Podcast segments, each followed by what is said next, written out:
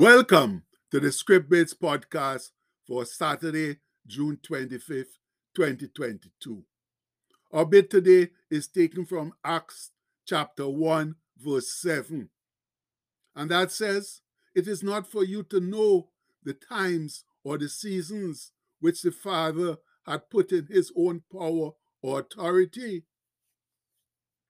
Oh, friends, our lazy day Saturday is here.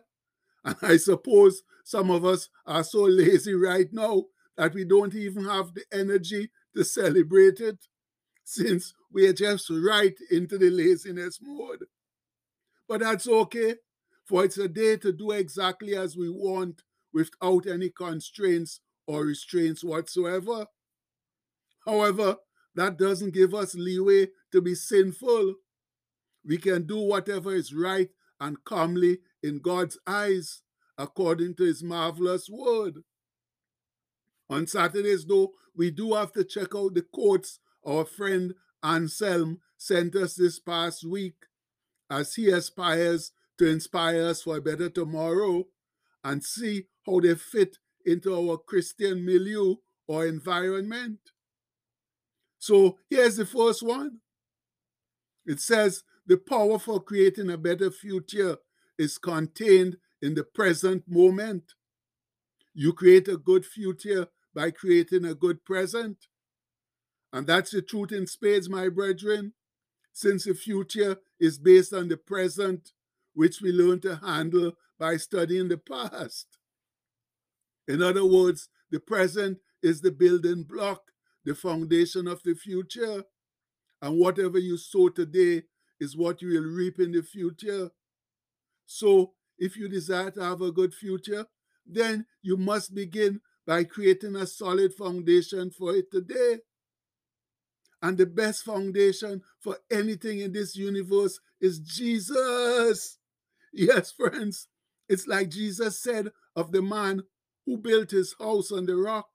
That's him. And the rains and the floods and the winds and everything came. But you know what? They couldn't wash away that house that was built on the solid rock that is Jesus. Glory, hallelujah.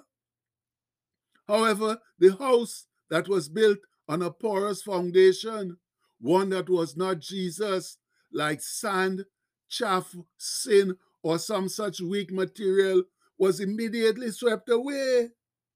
Yes, great was the fall of it. And that's what happens to those lives that are not built on the solid rock that's Jesus Christ. Their futures are sad and gloomy and filled with destruction. And if you don't know the story, then you can find it all in Matthew 7 24 to 29. So please read it as soon as possible. And if you haven't yet built your house on Jesus, you better do that right now, yes, my brethren. Because you see how that major storm called COVID suddenly came upon us two years ago, and how many houses fell down because they weren't built on Jesus Christ. As they say, a word to the wise is sufficient. Yes, it's supposed to be. And the next quote advises the less you respond to negative people, the more positive your life will become. Now, that's a true statement to a certain extent because not listening to negative people doesn't automatically make your life positive. It just makes it less negative. And why is that, you ask? Because to have a positive life, you must do positive things, not just restrain from negative ones. And that's why this next quote is also so important. I believe that you should gravitate to people who are doing productive and positive things with their lives. And that's the awesome truth, my people.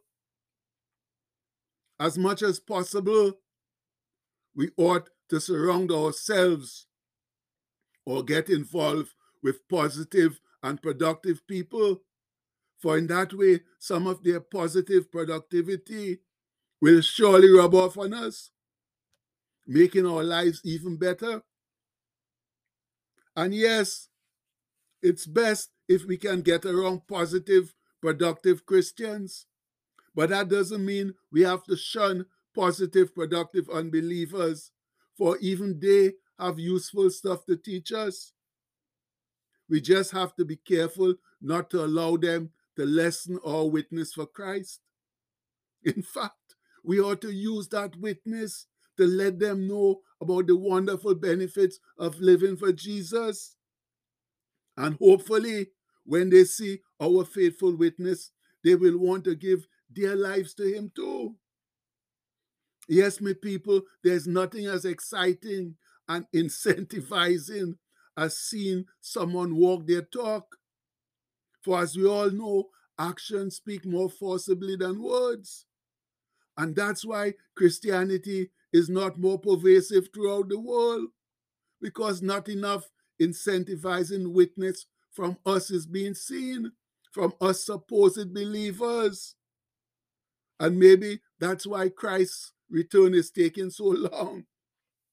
As Matthew 24 14 implies, it says, And this gospel of the kingdom shall be preached in all the world for witness unto all nations, and then shall the end come.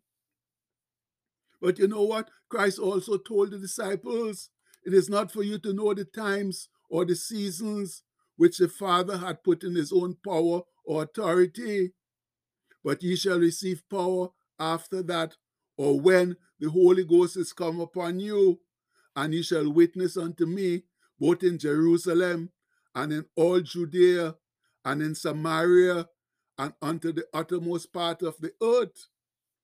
And that comes from Acts 1 7 to 8.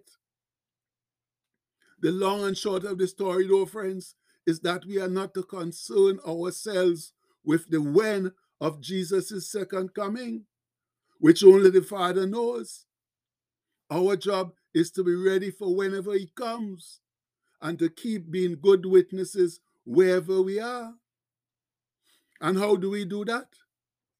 The next quote intimates one way of doing it by saying, Change your thoughts and you change your world.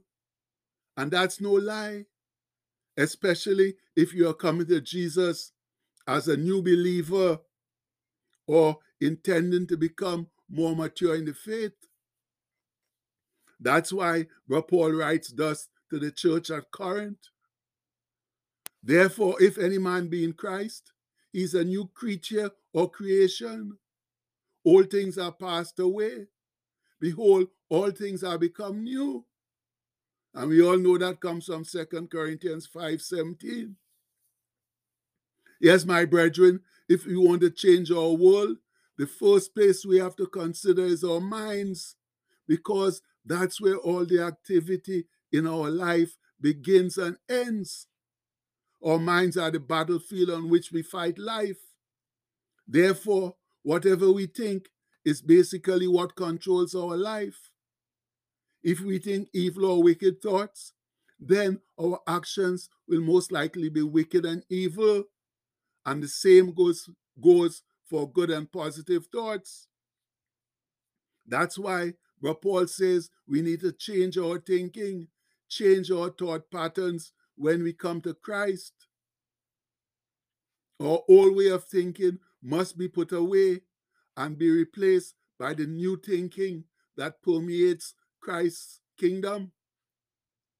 And when we make that change in thinking, our lives change for the better. No, not necessarily for the easier, because at that time, then tests are involved to find out if we are truly committed to Christ. But there's no need to worry about that because with each test, the Lord also gives us the wherewithal to pass it. And then we are at last in a position to do what this last quote tells us dwell on the beauty of life, watch the stars, and see yourself running with them. Now, isn't that a wonderful way to live this life? It surely is. What can beat looking up to heaven with Jesus in your life and seeing the myriad of heavenly bodies up there shining brightly with God's omnipotent help and then imagining yourself as one of those bright lights shining a heavenly light down here on this fallen earth. Nothing is better, my fellow saints. And remember, Christ died so that we could have abundant life down here on earth. That means a good and enjoyable life, heaven right here on earth. But it doesn't just fall into our laps. We have to work towards it through living sincerely and diligently for Him. Much love.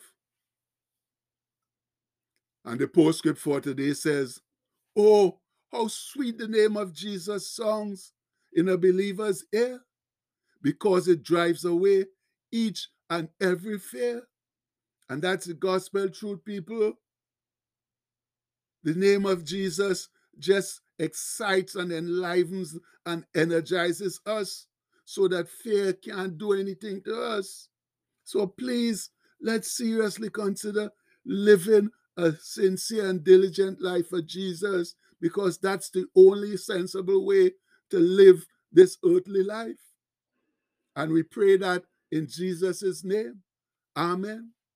Please have a blessed day, my people. Much love.